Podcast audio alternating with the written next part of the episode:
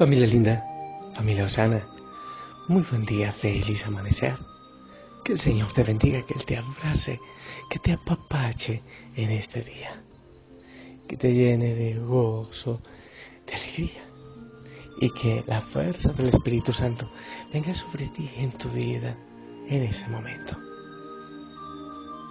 Déjate abrazar, respira profundamente, suelta tu cuerpo y, y goza tener él nos regala en este momento una degustación de, de, su palabra y de lo que puedes vivir tú en Eucaristía. No es suficiente, obviamente, el audio. Es solo un abrebocas de todo lo que Él tiene para ti hoy, en la fiesta dominical. Familia linda, bueno, también, claro, espero que estés llevando bien el desierto cuaresmal. Quiero compartirte el Evangelio para este día, según San Marcos capítulo 9, del 2 al 10. Dice así. En aquel tiempo Jesús tomó aparte a Pedro, a Santiago y a Juan, subió con ellos a un monte alto y se transfiguró en su presencia.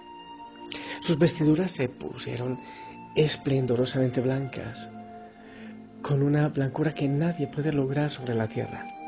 Después se les apareció a Elías, se les apareció Elías y Moisés conversando con Jesús. Entonces Pedro le dijo a Jesús, Maestro, qué a gusto estamos aquí. Hagamos tres chozas, una para ti, otra para Moisés, otra para Elías. En realidad no sabía lo que decía porque estaban asustados. Se formó entonces una nube que los cubrió con su sombra y de esta nube salió una voz que decía, Este es mi Hijo amado, escúchenlo. En ese momento Miraron alrededor y no vieron a nadie sino a Jesús que estaba solo con ellos. Cuando bajaban de la montaña, Jesús les mandó que no contaran a nadie lo que habían visto, hasta que el Hijo del Hombre resucitara de entre los muertos. Ellos guardaron esto en secreto, pero discutían entre sí qué querría decir eso de resucitar de entre los muertos. Palabra del Señor.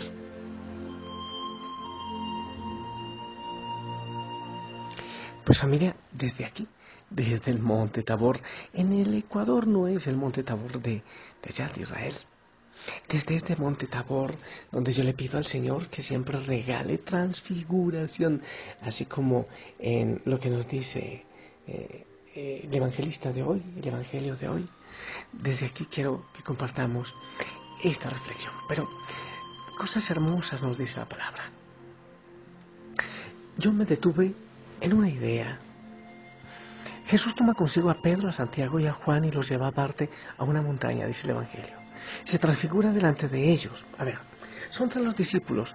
De todos los que tenía, son tres los que lleva. Pero, ¿por qué? Me preguntaba.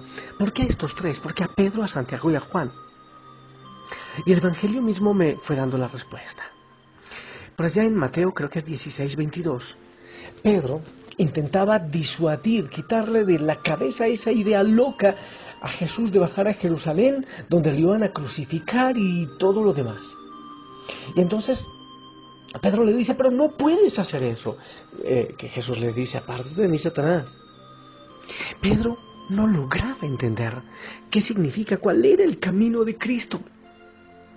En cuanto a Santiago y a Juan, a los hijos del Zebedeo, ocurría cosas parecidas. Esos, por ejemplo, alguna vez por allá decían que baje fuego, Señor, pide que baje fuego. Creo que fue Santiago, que baje fuego sobre estos pueblos.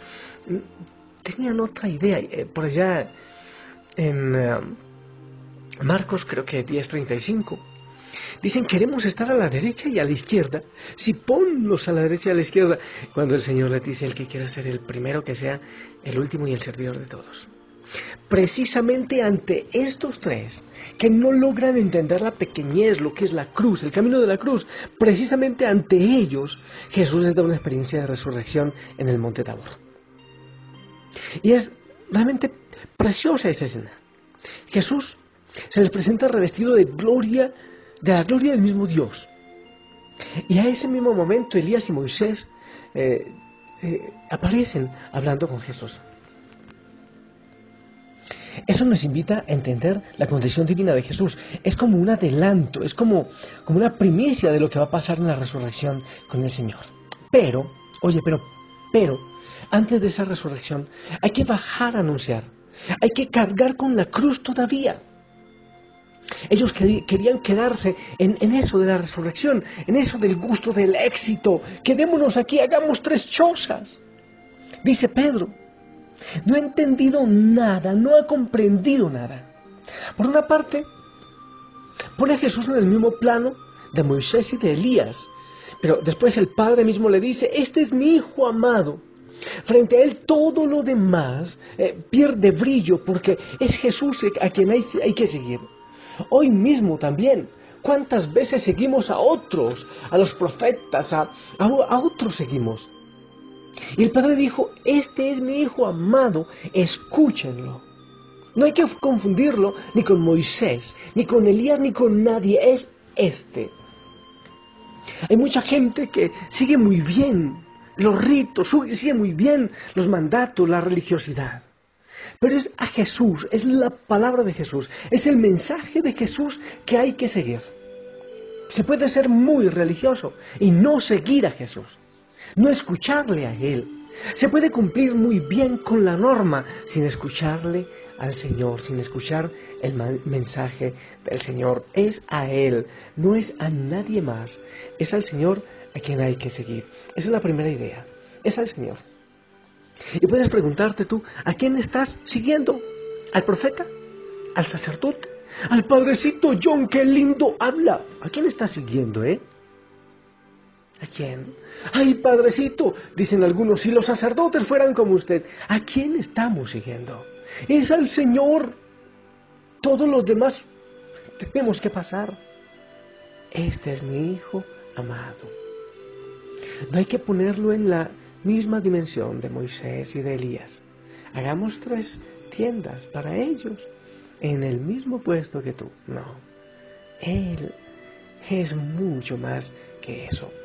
Eso es lo primero. Escucharle a Él, seguirle a Él. No somos buenos cristianos cuando sencillamente seguimos buenas normas. Hay que escucharlo a Él y seguirlo a Él. Pero otra cosa es que, ¿dónde está la cruz? Como Pedro, como Santiago y como Juan, quedémonos aquí en el tabor, en este brillo, en este éxito, qué hermoso cómo nos hace daño a los cristianos el éxito, cómo nos hace daño, cómo nos llenamos de brillo, de títulos y olvidamos el camino de la cruz. Y cuando el Señor responde a Pedro ante la propuesta de hacer unas chocitas para quedarse, no, no, no, hay que bajar, hay que cargar la cruz, hay que buscar la humildad, hay que buscar la sencillez no es el brillo. Nos gusta mucho esos sacerdotes o pastores con brillo y, sanidad y éxito y prosperidad. Queremos evadir la enfermedad. Queremos evadir la crítica, los insultos, las humillaciones y la cruz. Pero no podemos ser cristianos solo con el éxito, con la resurrección y con la gloria, sin haber pasado por la cruz por la crítica, por la humildad, por el desprendimiento, por el abajamiento. Y es en estos momentos. Yo creo que en este momento histórico el Señor nos está pidiendo abajamiento a su iglesia. Ha habido tiempos de mucho brillo, de mucha gloria y muchos quieren quedarse allí. Y nos da miedo como les dio también a los discípulos. Y queremos quedarnos allí, nos da miedo de lo novedoso, del martirio si es necesario, de ser más humildes, de perder el poder, títulos, nombre, grandeza y credibilidad. Nos da miedo arriesgar. Por eso a veces queremos guardar solo lo que ya ha ocurrido y nos da miedo riesgos pastorales, incluir otras cosas que nos va diciendo el Espíritu Santo. Nos da miedo de la cruz, nos da miedo perder el éxito y el brillo.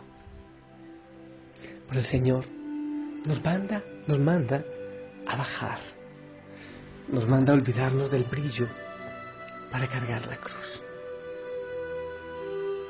Repito, el éxito nos hace daño. Nos ha llevado también a muchas debilidades, a perder la fidelidad a Jesús en la iglesia, sí. Hemos perdido eso. Muchas veces queremos ser cristianos sin conflictos, sin ser rechazados, sin cruz. Hoy hay una gran posibilidad de seguir a Cristo, pero a un Cristo crucificado, a un Cristo pobre, a un Cristo con dificultades. Ese es el, el mensaje que yo encuentro tan fuerte en este Evangelio. Con la persecución, con la cruz, con tantos que odian a Cristo y a los cristianos, podemos hacer una hermosa escuela de identidad cristiana en este momento histórico. Dos ideas fundamentales, mi gente linda. La primera, no pongas a Cristo al nivel de Moisés y de Elías, de los profetas, de las leyes, de las normas. Eso es lo primero. Lo segundo, no te quedes solo en el brillo. No te quedes solo en esa cosa hermosa, romántica y bonita. Hay que cargar la cruz. Y si tu hijo, hija Osana, si tú decides por Cristo, prepárate para la lucha, ya lo dijo. Prepárate para cargar la cruz. No solo brillo, alegría, prosperidad y gozo. Eso es mentira. Las iglesias de la prosperidad cargan mucha mentira. Porque la cruz hace falta. Cuando te llegue la enfermedad, el dolor, la dificultad, la crítica, no tengas miedo. No quieras quedarte en el tabor. También hay que bajar a ver qué es lo que el Señor nos tiene cargando la cruz. Él tuvo un gran deseo de dar la vida. Debemos hacerlo con Él en este momento de la iglesia y de la fe en el mundo en medio de tanta persecución.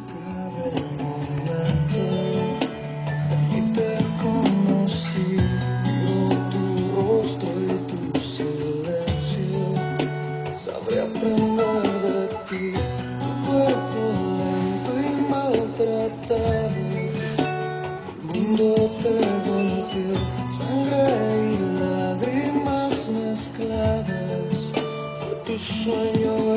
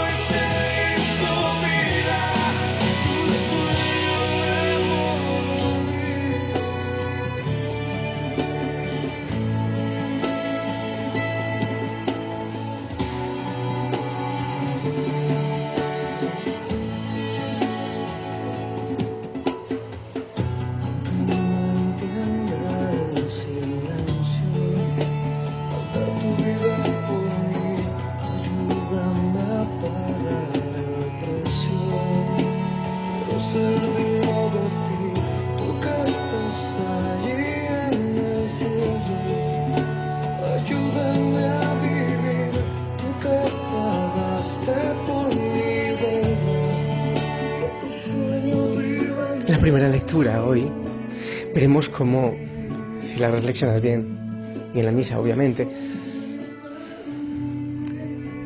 Abraham entiende que Dios le pide a su hijo que lo sacrifique, a Isaac, pero después Dios mismo lo salva y le dice no lo hagas. Pero aquel padre que salvó la vida de Isaac no salvó eh, a su hijo de cargar la cruz y de ir a la cruz y pasar por la muerte. Porque había un propósito salvífico. La cruz tiene sentido, el dolor tiene sentido, la lucha tiene sentido. Y yo quiero seguir a Cristo. Y a Cristo crucificado, por allá dice San Pablo en alguna parte, y yo también. A Cristo que carga con la cruz, no solo el Cristo del éxito, del tabor de la transfiguración, hermoso. Esperamos llegar a la gloria con Él. No. Osana en la gloria y en el brillo. No la iglesia solo en el brillo, en la fama, en el poder y en los títulos. No.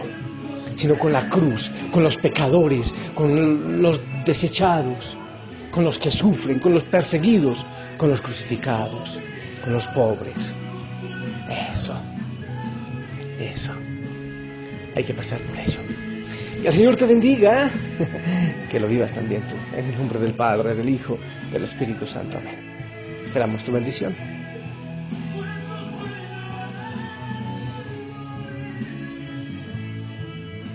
Amén, amén. Gracias por tu bendición. Te amo en el amor del Señor. Pilas. La reflexión de la noche para que sigamos este proceso. ¿Cuál es mal? Sonríe, a tener. Aún en la cruz. Familia Sana te ama. Te amamos pilas de la Eucaristía. Encontrar las cosas hermosas. Hasta pronto.